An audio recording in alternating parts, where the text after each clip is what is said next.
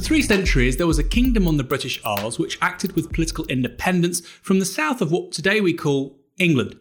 Meanwhile, it maintained a similar relationship with an independent state which today we would call Scotland. Its name was Northumbria, an Anglo Saxon kingdom which existed from the mid 7th to mid 10th century north of the River Humber. While that was a millennium ago, the north of England has enjoyed a distinct political and social culture from the south of England ever since, as well as, more recently, a different economic model and relationship to industrial modernity, an event of which it was both the cradle and crucible. Now, as demands for Scottish independence amplify, calls for Welsh independence move from marginal to mainstream, and the prospects of United Ireland seem plausible for the first time in a century, could the north of England really get in on the act? And can the name Northumbria really give rise to a new, modern nation? With me to discuss that is founder of the Northern Independence Party, Philip Proudfoot. Philip, welcome to Downstream. Thank you for inviting me. It's our great pleasure to have you on. Philip, I'll start right from the top. Why does the north of England need independence?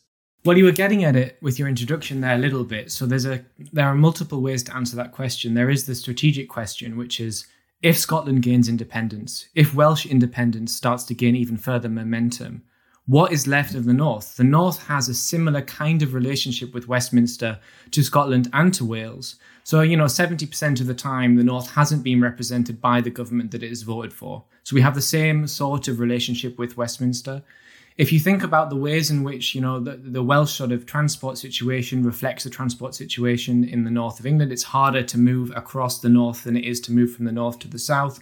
These are deep infrastructural imbalances within the UK, and we've had you know we've had generations of attempted attempts to address that imbalance. So we've had you know regeneration schemes, powerhouse, leveling up, and we are now beginning to see the reality of what that levelling up agenda actually is, which is the same thing we've had through successive governments in Westminster. It is a fob off. It's a complete, it's a show and dance without the substantial infrastructural change that's needed.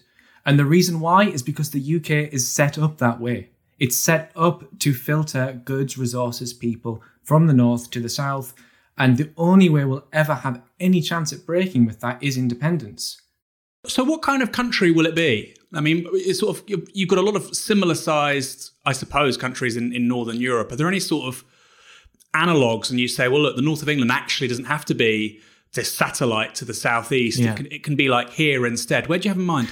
Well, if we look at like comparable countries, you've got Sweden and Denmark, and I spoke I spoke to someone, um, sort of a left wing activist in the SNP, about uh, the idea of northern independence, and he said to me that you know, you can tell that a country is a normal country if its major infrastructure goes north, south, east, west, whereas we don't have that. So we would look to basically bring down the level of total regional inequality to a normal level rather than the obscene level that is currently the UK. Mm-hmm.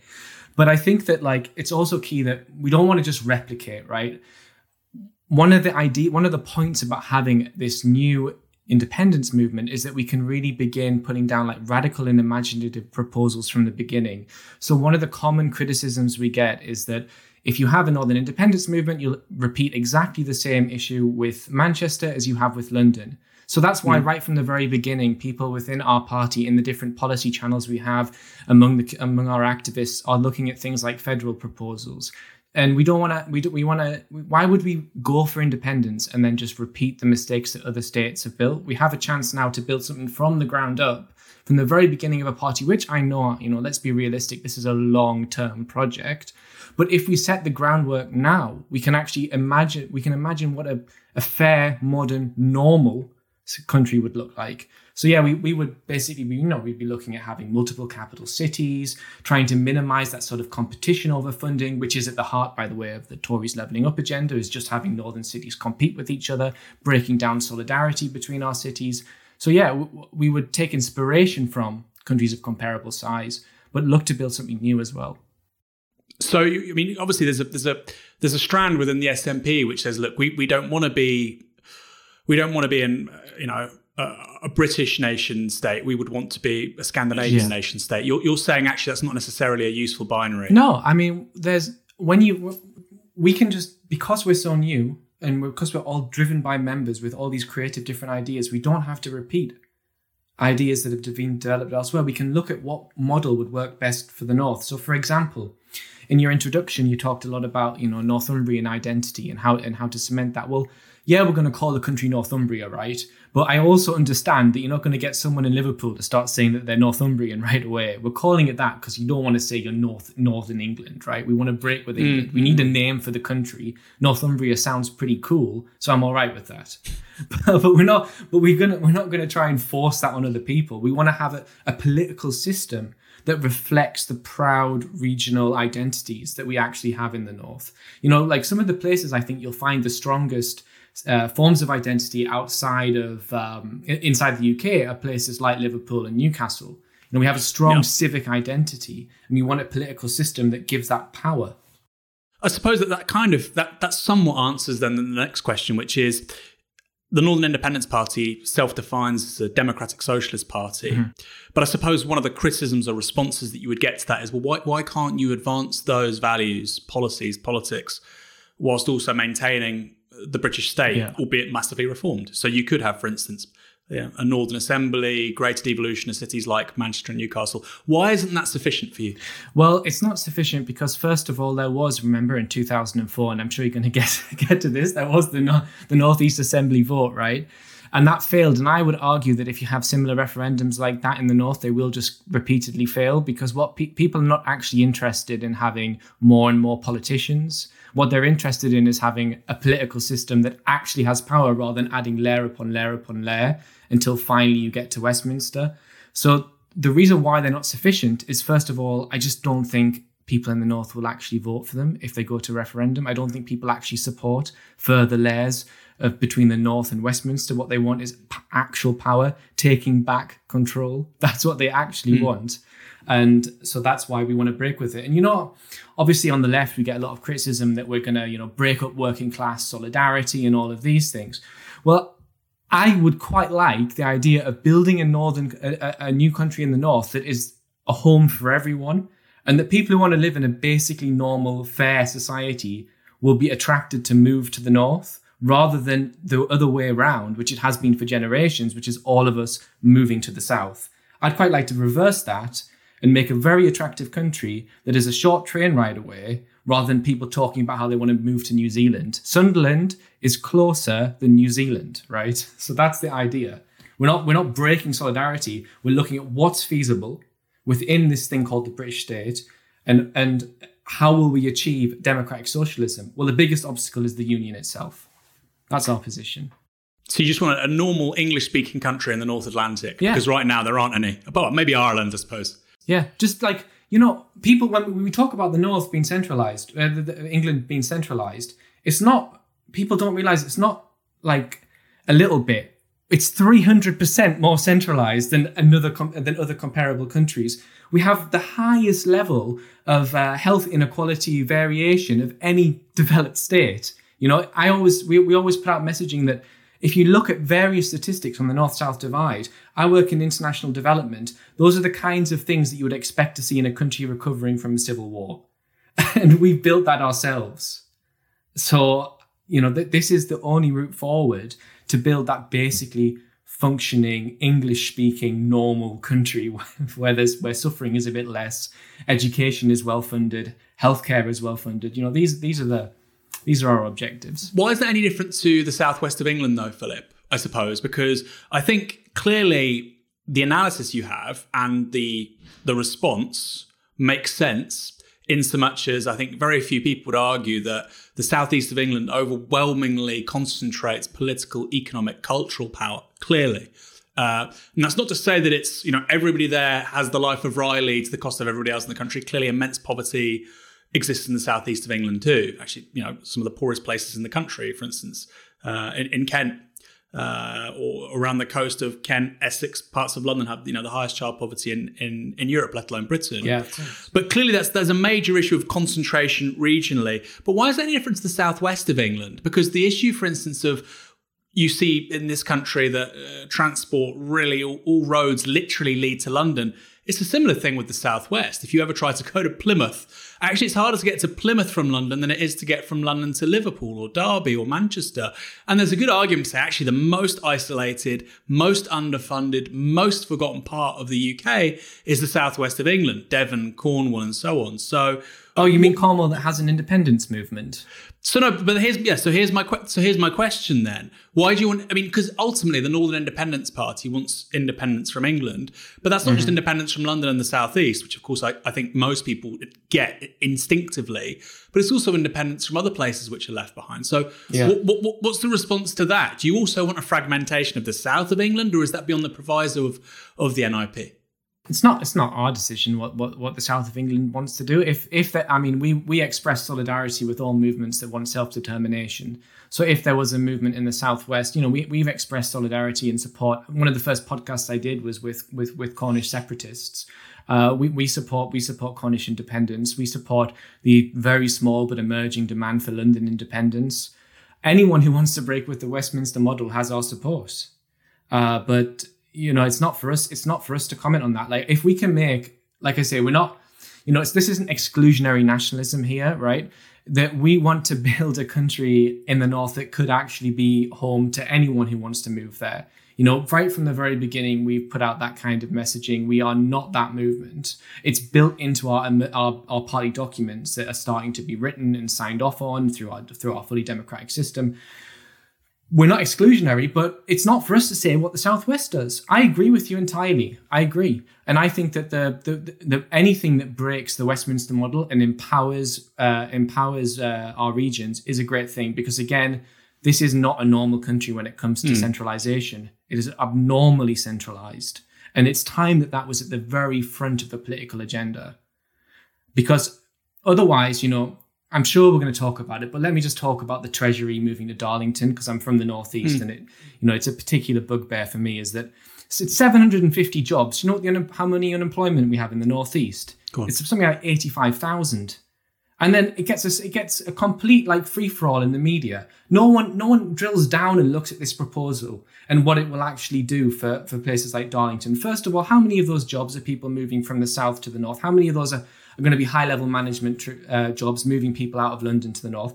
Second of all, how many of those jobs are going to be low paid data entry jobs? It's 750 jobs. Why is it being talked about as if it's like a you know a radical a radical new proposal? In Durham, where I'm from, we already have the passport office. These these are te- these, these these things have been tried again and again and again. It's not innovative thinking. And then on top of that, right, we don't particularly want to see a property housing bubble like you have in London. So, hmm. what mechanisms are going to be put in place to stop driving the house prices up in Darlington, where we're going to get all of these senior treasury workers moving? Like, it, there's no innovative, joined up thinking. And, you know, we're not alone in saying this. Like, most of the major, like, you know, the IPPR North, their immediate response was basically this. Mm. You know, people who people who have been tuned in and researching the North-South divide for a long, a long, long time are pointing out that these this is this is what leveling up actually means. And yeah, it's just a particularly I'm particularly annoyed with that Treasury announcement and the free pass it got. Here's here's a question. Obviously, 2019, Tory gains in the north of England were massively overstated. I think one of the most irritating of many irritating things you see on yeah. Twitter is the, the, north is now Tory, which is just factually inaccurate. It's not correct. Yes. The north of east yeah. is still primarily, you know, Labour held seats.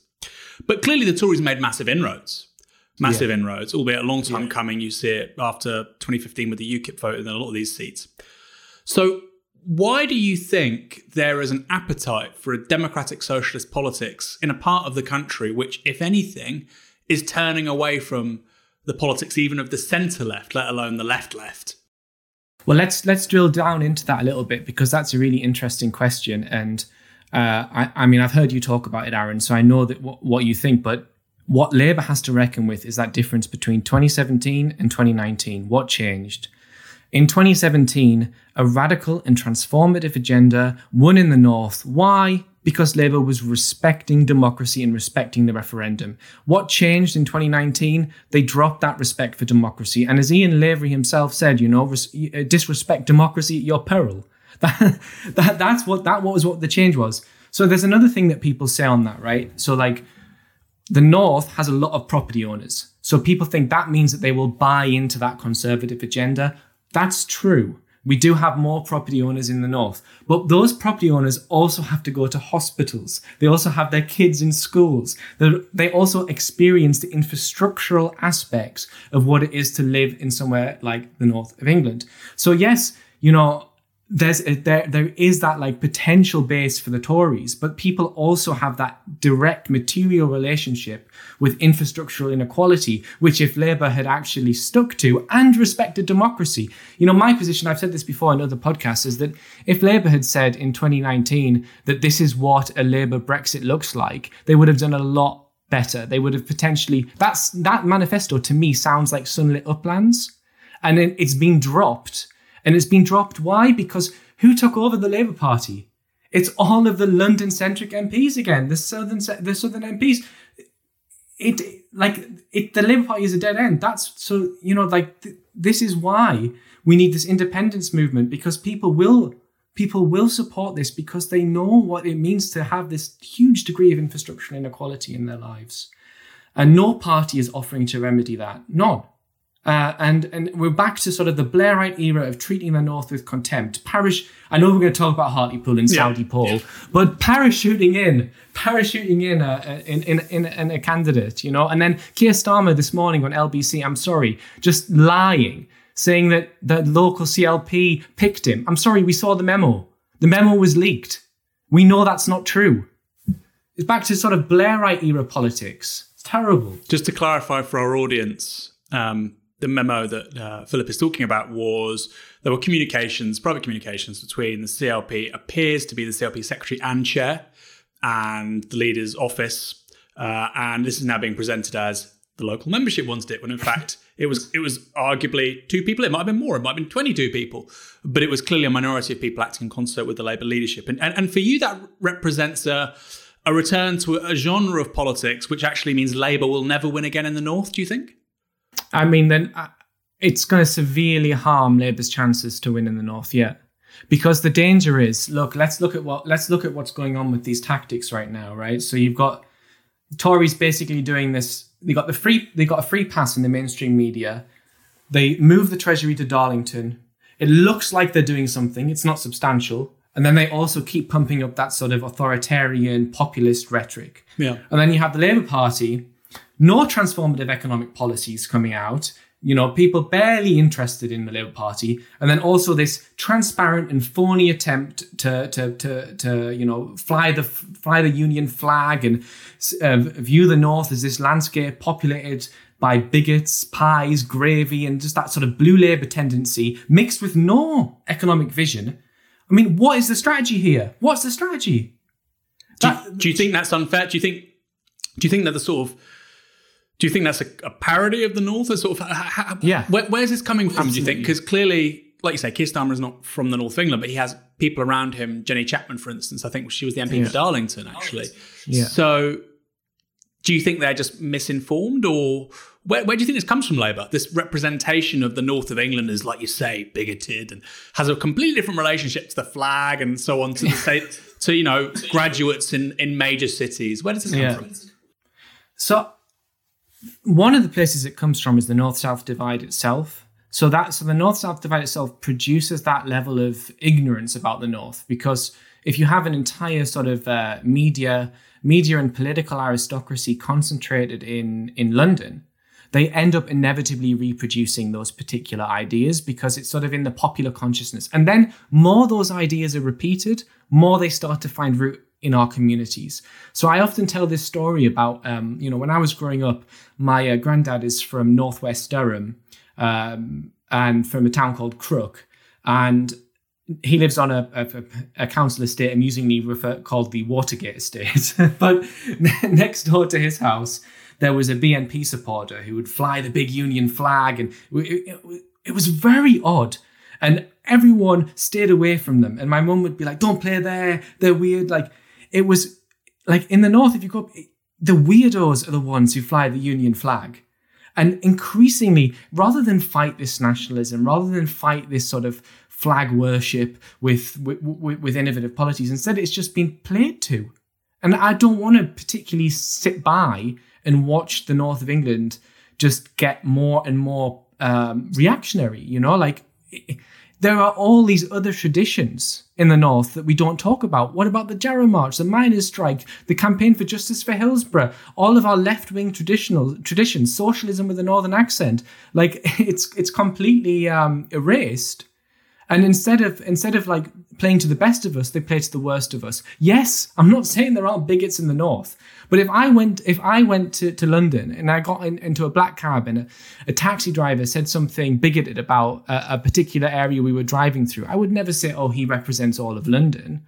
So why, if they go, if, if the media go up to the north, you know, particular individuals are more guilty of this than others, go up to the north mm. and then they go to a Leeds uh, uh, go to Leeds and go to Wetherspoons in the middle of the day and they find someone who, who, who's a bit drunk and says something bigoted, he's they're, they're held up as a representative for all of the north of England. And then it filters into like Twitter culture where you get like North FC and all these stupid memes. So I don't, I genuinely don't know where it comes from. Like I'm from a family of miners. My my my granddad is incredibly progressive on both sides. I can't see like I can't, just can't figure out where it's actually coming from. Um, it doesn't reflect my experience. If I if you speak to people in our party, it doesn't reflect their experience. That's we call it the fictional northerner because um, we don't know we don't know what it is. But some, I suppose I don't think that the Brexit vote was bigoted. I think I'm a Eurosceptic. I think it was very very legitimate reasons to vote to leave the European Union. Yeah. But I suppose some some people like like you say these kind of the media aristocracy of London that goes to the north. Those people would say, well, look, this significant vote for leave in a bunch of places, many places in the south, by the way. You know, Bognor voted leave, uh, you know, to an extraordinary extent. You know, Euroscepticism from the right actually historically has been a southern phenomenon, but many parts of the north also also voted to leave. And those people would say that's evidence of of of of of regressive politics. Uh, and what would you say to that? Why did the North vote leave, uh, or why yeah. did parts of the, the North vote leave in 2016? Well, I mean, this is Novara, so I can be a bit geeky here a bit, I guess. I'm a, I'm a, I'm a fan of um, Ernesto Laclau's book on populist reason, which I think does a good job of explaining this kind of this kind of politics, which is which is that basically the the way that so f- you first have to acknowledge that the EU is a structure. It does have particular effects. It it is not necessarily guilt free when it comes to the economic de-development of the north of England. First of all, second of all it's sort of the perfect it's the perfect uh, body to hang these uh, material grievances on because it's very opaque. It can be entirely emptied of specificity such that you can say the european union is the reason why my life is terrible right? In some senses it actually is right? First of all it's not it's not it's not guilt free here. But on top of that you know it's also that people needed this single term that could unify all of the particularities mm-hmm. of that sort of infrastructural collapse in the north of England. And that's why, you know, and and if people vote to leave, we have to respect that. You know, I actually, you know, personally I abstained on the referendum because on the one hand, I am also Eurosceptic, but on the other hand, I saw how the campaign played out, and I just couldn't make a decision as to which way to go on it. But as soon as the vote came through, I, you know, I'm, you know, I'm a Democrat, so I was like, we got to support this. But that's really what happened with that leave vote. And it's really telling. And if you know, if you interview a leave voter and you ask them about the about about about Brexit, you'll see that basically as soon as they've said, you know, the thing about the EU, what they'll actually end up talking about is is is sort of northern poverty, northern experiences of poverty. And that's where it comes from. And that that has still failed failed people still fail to grasp that, I think. Let's talk about Hartlepool. Uh, more immediate concerns. You'll you'll be facing Paul Williams as the Labour candidate in Hartlepool. Yeah. Um, he's centre left, NHS doctor. Some people would say this is going to be a very close race. Yeah. Why won't you stand aside? You're you're you're splitting the progressive vote. What's your response to that? There is no progressive vote. We are the progressive vote. Saudi Paul, I'm sorry to call him Saudi Paul, but I think we have to draw attention to the fact that this man is a is an apologist for Saudi Arabia. Um, and he, I, you know, as uh, as Owen Jones also pointed out on Novara, that you know he he put out a puff piece for Saudi Arabia on Twitter one week after the UN said that Saudi Arabia was responsible for generating humanitarian crisis in Yemen. This man deserves no respect. Uh, so we're not splitting the vote. There there is nowhere. You know what what Labour has to answer right is if that vision of the North, uh, you know, as a place populated by bigots, is true you have to explain people like me. I grew up in County Durham. Who am I going to vote for? I used to vote for the Liberal Democrats under New Labour. Now, where will I vote? Nowhere else to vote if you are a genuine progressive. So, we, as you know, we, we support democracy. We have to give people that option. And that option is the Northern Independence Party. So I'm not bothered about splitting the vote because there's no vote left to split. But I think with Paul Williams, he's an interesting one because um, I don't particularly, you know, I'm not particularly fond of him. I don't know him. He was only an MP for a couple of years.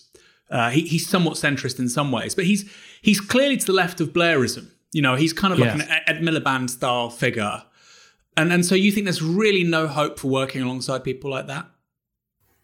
If they support an independent North, then we'll work with them. But if they don't, no, we won't. That I mean, we're a single issue party, you know. Well, we're not just a single issue. We have one big issue, mm-hmm. and then we have lots of like visions of how we'll make that happen. So if he doesn't support Northern independence, we won't work with him. We, we, we want a referendum on independence for the north of England. And, and tell our viewers about because you know I, I, am I'm, I'm familiar with these places. I've never been to either Stockton or Hartlepool. Uh, he was an MP in Stockton. Just explain this for us. He was an MP in Stockton for two years, about half an hour yeah. drive, I believe, from Hartlepool. Yeah, um, they're not a million miles from each other. He then stands in Hartlepool. The selection process seems to have been a bit strange. Do, yeah. do you think that Labour, in terms of creating, formulating a long list of one for their parliamentary candidate for this seat, do, do you think they're still taking the people of, of the north of England, particularly the northeast, for granted? Yeah, I mean, the, the, Hartlepool as a seat is interesting because, of course, it was like Peter Mandelson's seat. So it's one of those seats that really does have the tradition of taking a posh southerner and dropping them in there. So yeah, I mean, you know what else is interesting about Hartlepool is that you know, I spoke to a journalist at the Independent who said if you're going to win any seat, it's going to be Hartlepool, because you know people like to call us a, a shit post meme party, mm. right? Well, Hartlepool is exactly the sort of t- town that would support a party that wants to break with the establishment because they elected. Uh, you know, Angus the mayor, right? So Hartlepool, for, for listeners who don't know, is famous because a ship ran ashore during the Napoleonic Wars, and a, mon- and a monkey landed on the shore, and then the locals allegedly thought it was a French spy, so they hung it because this is what they thought a Frenchman looked like. So, you know, Hartlepool embraces this sort of comedic element. You know, we've been officially endorsed by the Monster Raving Loony Party, and in Hartlepool, that's no bad thing, right? So it's exactly the sort of place that we might actually win. And Hartlepool is a place, you know, I'm fr- I'm not from Hartlepool. I'm from I'm from uh, County. Dur- I'm from County Durham, from City of Durham. But I I've been there, you know, many many many times. Uh, and it's not the sort of place that you can just take for granted. You know, it, it's not going to put up with this sort of top down parachuting someone in approach. It, this will upset local people. And when we start to like look at look a little bit more into this man and see what sort of person he actually is, I think there's a good chance that people in Hartlepool will see he's not for them. So, what's your campaigning strategy in Hartlepool looking like? Obviously, things aren't going to open up again until April 12th. Have you have you got a timeline for the candidate? Are you going to have a ground campaign? Is it going to be primarily digital, etc.? Yeah. So um, basically, uh, we've got we've had four, or five applications now for the candidate position. We're a brand new party, so we're still getting all of our mechanisms in place, but we're going to have a hustings and then we'll select our candidate. It'll be a fully democratic and transparent process. We've had a lot of interest from um, from from from many people about standing, and yeah, in terms of the campaign, we're thinking mostly digital. In fact, because we we got we we have no backers, we have no serious financial financial supporters it's mostly membership fees and then a GoFundMe that generated £1,500. So when we're looking at like what generates the largest amount of impact for the smallest amount of money, arguably things like Facebook advertising is the most effective. So we're doing like a lot of research into into the local groups in Hartlepool. But I mean, obviously we have loads of members from Hartlepool, so we do actually know what the issues are on the ground. So we're gonna, yeah, primarily probably digital. Also because of the lockdown as well, and like you know, the North has suffered a great deal under COVID. So you know, it's it, it would be respectful not to be out there in huge force, um, and to mostly do it from a socially distanced position. You touched upon there about some issues, but some areas of of I, I, suppose interest for people, even if you're not in Britain, even if you don't care about the Labour Party, it's kind of interesting that there's this new party which has emerged during a pandemic with no money uh, and very few sort of resources. Yeah. So how, how do you guys how do you guys collaborate, coordinate? how do you intend to grow over the next, say, 12 to 18 months? At the moment, we we basically we have a, a digital workspace, a digital headquarters. That's our main, and there we have people who ha- have volunteer positions. So that's our uh, major volunteer uh, office space. We also are running now. This is very uh, sort of COVID politics. We have a Discord server, and this is where this is kind of kind of where the momentum of Northern Independence Party exists. So that's where people generate memes, uh, pull out important statistics on the divide. This is like the sort of organizing and activist space. So one of the ways we intend to grow is we're doing the opposite of Labour. So instead of pushing up pushing activists away, we're inviting them in. And it's kind of also amusing that after 2019, I don't know what they expected to happen with all of those people who suddenly gained loads of skills in activism, passion for developing. Where did Labour think they'd go? They were just waiting for somewhere to go. And now we now they're joining our party and helping us out and like brilliant, amazing talent producing all of this sort of social content. And I mean, p- listeners will have seen, hopefully, that we, you know, we trended over Twitter this weekend. And that's also thanks largely to that activist base that we're growing. We are, you know, we're, we're controlling that narrative on Twitter thanks to these talented young activists. We understand the importance of the digital and of social media and getting that message across and shaping shaping the conversation. I mean, Twitter's fantastic for sort of elite level discourse yeah. because journalists i mean journalists treat you know myself included treat twitter like crack cocaine so yeah. if you can crack twitter you can basically yeah. crack a, a fair yeah. chunk of the national conversation but obviously for people in hartlepool that's less of an issue so obviously more so facebook email, yes. WhatsApp, Telegram, yeah. less extent Instagram, and so on. So, do you have a strategy beyond Twitter as well in terms of in terms of social reach? Yeah, I mean, like it's like you say, we've we, have we've, we've recruited quite a lot of people who were involved in running a lot of Labour's um, Facebook campaigns. So we have people experienced Facebook uh, campaigners now as well. And you know, I always find that like you know, there's this sort of dismissive attitude people have towards social media and politics, which I find really odd. It's like, where have you been? Like, mm. really, uh, like, my first feeling around that is that when we have an economy that's built around like what David Graeber called, you know, bullshit jobs, sneaking a look at your phone actually is a really big place in which people gain their political knowledge. Yeah. And I know about this personally. My dad voted for the Brexit Party in 2019. I let him. I, I got my, his password off him and he let me log into his Facebook and I saw what his Facebook looks like. Very different to mine, very different messages getting across, very smart forms of campaigning. And then when I talked to him about why he's voting the Brexit Party, he was basically repeating like elements of their core messaging that had gotten into his head. And I was, this is incredibly impressive. So this sort of sniffiness towards online, whatever. Mm, mm-hmm. um, the reason why we're getting picked up, the reason why I'm here today, the reason why we're moving into sort of mainstream media is because of Twitter. You know, more followers, more clout, more notice, right? second of all, we're not only on Twitter, we're looking at other social media. Third, there's a pandemic. So I don't know how we're supposed to be out there organizing at the moment. And then also on top of that, actually, we have a lot of people who are setting up community organizing units within NIP, looking at like different um, uh, different local groups that we can start getting involved with as we move out of the pandemic, because the north has been hit harder than anywhere else. So we're gonna we're gonna have our activists on the ground and supporting people because what we care about most of all is our communities that have suffered for so long. So we want to get out there and help.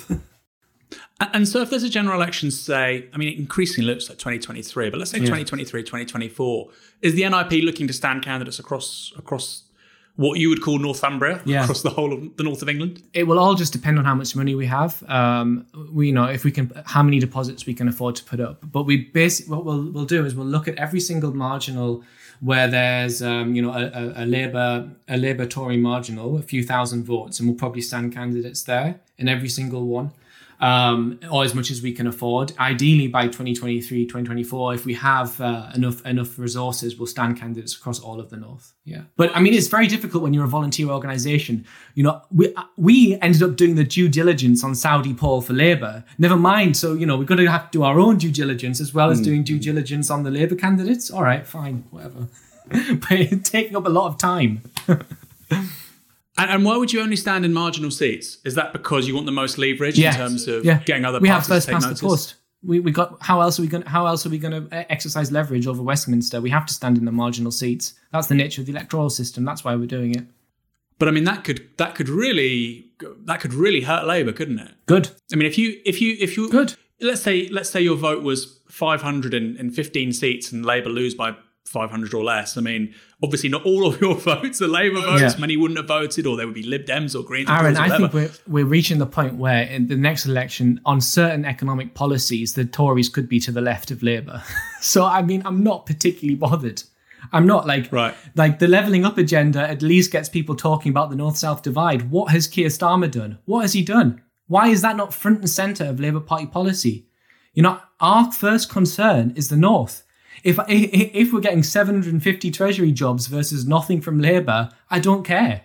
The point is to put, put pressure on Westminster. So of course we're going to stand in marginals. That's our that, that that's our aim. And not only that, we think that we're going to win quite a lot of these seats because there are people out there who do not who who do not want to vote for the Tories, that will not vote for Labour. There's a real possibility that we will actually start to gain by 2023. Look at what we've achieved in such a short time. By 2023, who knows? We might actually win these seats. Will you be standing councillor candidates uh, in May elections? Will you be So standing? Hartlepool changed that a bit. we are standing candidates, but now we have to just because we've only we haven't got a huge amount of resources. We basically have to look at where can we exercise the most pressure on the Westminster establishment, and that looks like it's the by-election. But we will still stand candidates, but we it will be an issue of like where we put the resources. Our deadline is for candidates for local election candidates is coming up. Uh, I think it's in. I think it's tomorrow is our cutoff, and then we're gonna then our nominating officer will do interviews, and then we will have hustings, and we will select all of our local election candidates. But we might be throwing more resources to the, uh, behind the by-election, but that's to be determined democratically still by the party. So And in terms of, I suppose, ins to the system, um, if you think about the rise of UKIP and the Brexit Party, clearly they they wouldn't have had the prodigious rise they did without European elections, Yeah. um, which had a, a much more democratic way of allowing new parties to enter than what we what, what we get with Westminster elections. So, I mean, are there any elections that you look at as a kind of in? So, obviously, by-elections are great for getting media attention, but are you, are you thinking that the Northern Independence Party might want to run for, you know, metro mayors? yeah, but you know how expensive years they are. That's five thousand pounds to contest a, a mayoral election. So as a party that's you know we haven't got res- Five thousand pounds. It's five thousand pounds. Yeah, it's five thousand pound deposit. I'm not making it up. I'm pretty sure I'm not making it up. I'm pretty sure. And you think, well, okay, let's work on that presumption. So, so, so, what you think that's going to be a big obstruction to running candidates for metro mayor positions Yeah. in the future? Yeah, we would we would be able to. I mean, there are also people in NIP who are really against the metro mayors anyway. They see it as a Yeah. similar kind of fob off to the to the to the um, Northern Assembly as well. So th- I mean, there's a debate to be had around that. But, But I suppose, I mean, Farage wasn't a big fan of the European Parliament. He was still an MEP for twenty years. yeah. I mean, if we had the money, but it's all about it's all about where can we put use that money to apply the most amount of pressure. If we had the money to spare, I'm pretty sure I'm right about the five thousand, but we should definitely do a fact check on that. But but, I, but yeah, I mean, it's much cheaper to run a lo- to run in general elections. It's much cheaper to run local uh, run candidates for local elections. And the good thing about local elections is that if we start to get candidates, especially if they're just brand new to politics, it really builds up that capacity.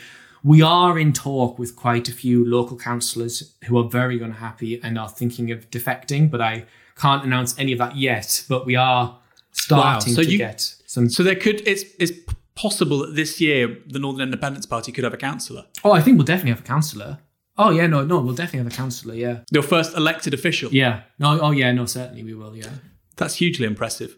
Um, what's the media response been to you guys? Because uh, you know, uh, the second you start to make any kind of impact, I mean, there's obviously a there's a there's an interest story in terms of public curiosity on Northern Independence. What does that mean?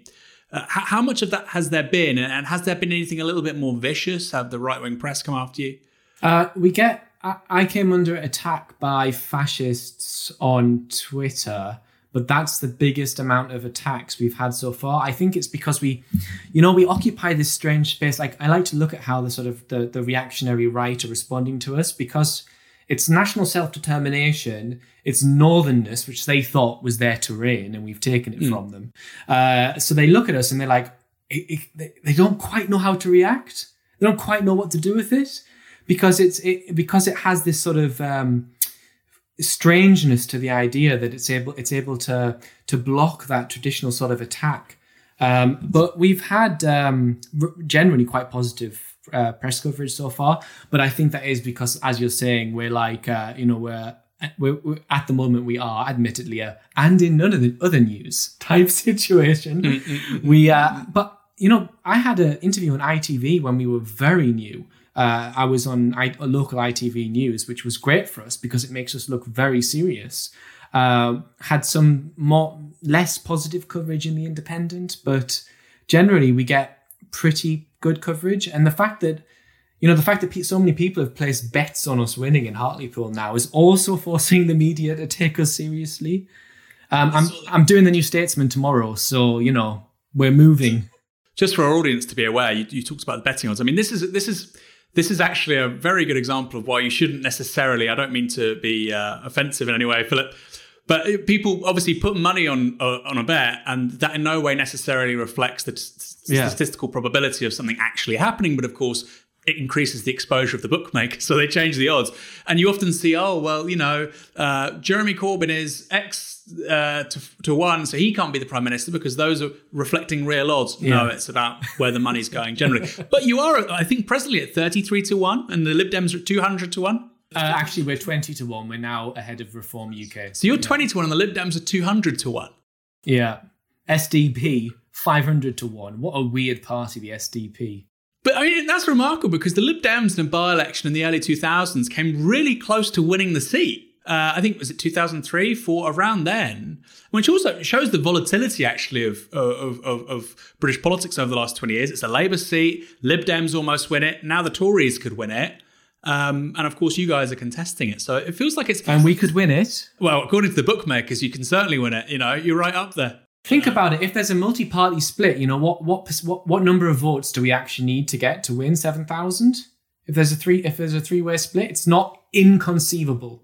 It's not inconceivable.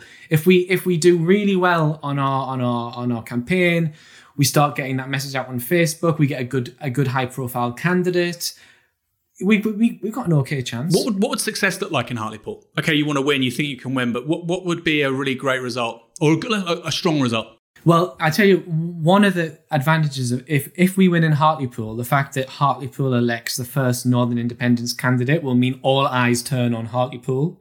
And these places that feel left behind will no longer look left behind when they're literally voting for independence. So it will it what success looks like for us is all mainstream you know mainstream political parties taking the north south divide seriously. Because i like what do i the thing i care about most fundamentally is is ending the north south divide. It's shaped my life. It's shaped so many other people's life in the party. That's our agenda is is is ending that divide. We believe that it will be ended through independence. But for success for us looks like you know there are multiple ways you can measure success you know, people always like laugh about about us and and and and uh, saying we'll get less votes than UKIP or whatever. You, UKIP couldn't even win a seat, neither will you. UKIP fundamentally changed the shape of the United Kingdom without winning a single MP. UKIP won. you know, that's not a good argument. He he uh, he switched, didn't he? Did he actually win an election? Who was that? Which one? The UKIP MP. Carswell and Reckless, they had two MPs. Yeah, I mean, it's not accurate to say that they didn't have any Westminster MPs. They had two MPs. Yeah, but I did they win an election? Uh, Carswell, I think, came back as a Tory, um, but they've had they had MPs, but also you know Nigel Nigel Farage. You know, this is what's frustrating. Slightly off topic, but it, it kind of frustrates me when people say, "Oh, he's a failure." Nigel Farage came first in two national elections with two separate parties. Nobody has done that. Maybe maybe Herbert Asquith yeah. or Lloyd George. No, I don't think I don't think anybody's done that before. You know, it's a really it's a huge achievement to do what he did. And you know, realistically, leaving the European Union was so marginal in the early 1990s. You know, it's not a million miles away from what you guys are saying now. It was, it was unthinkable. Yeah, and also, you know, it, that's Nigel Farage is what success looks like under first past the post. It's about swinging that weight around within the electoral system as it is. If we if we had a proportional a proportional system, it would look very different. But as it is now, this is what success looks like is that you can influence agendas without winning seats. We're going to win seats, but you can influence them without winning seats. So this So you so you you view yourself as a kind of like a, a party political campaign hybrid. Is that a fair assessment? Yeah, and a movement as well. You know, we're, we're, we're, we're, a social movement. We're a meme party. We're also a real party. We joke, but we're also serious. We're, we're many things at the same time. so 2024, last question. General yeah. elections happening. Uh, what are your predictions for both the Northern Independence Party, but also the North of England, and also you know national results? What What do you think the landscape of British politics next time round will be?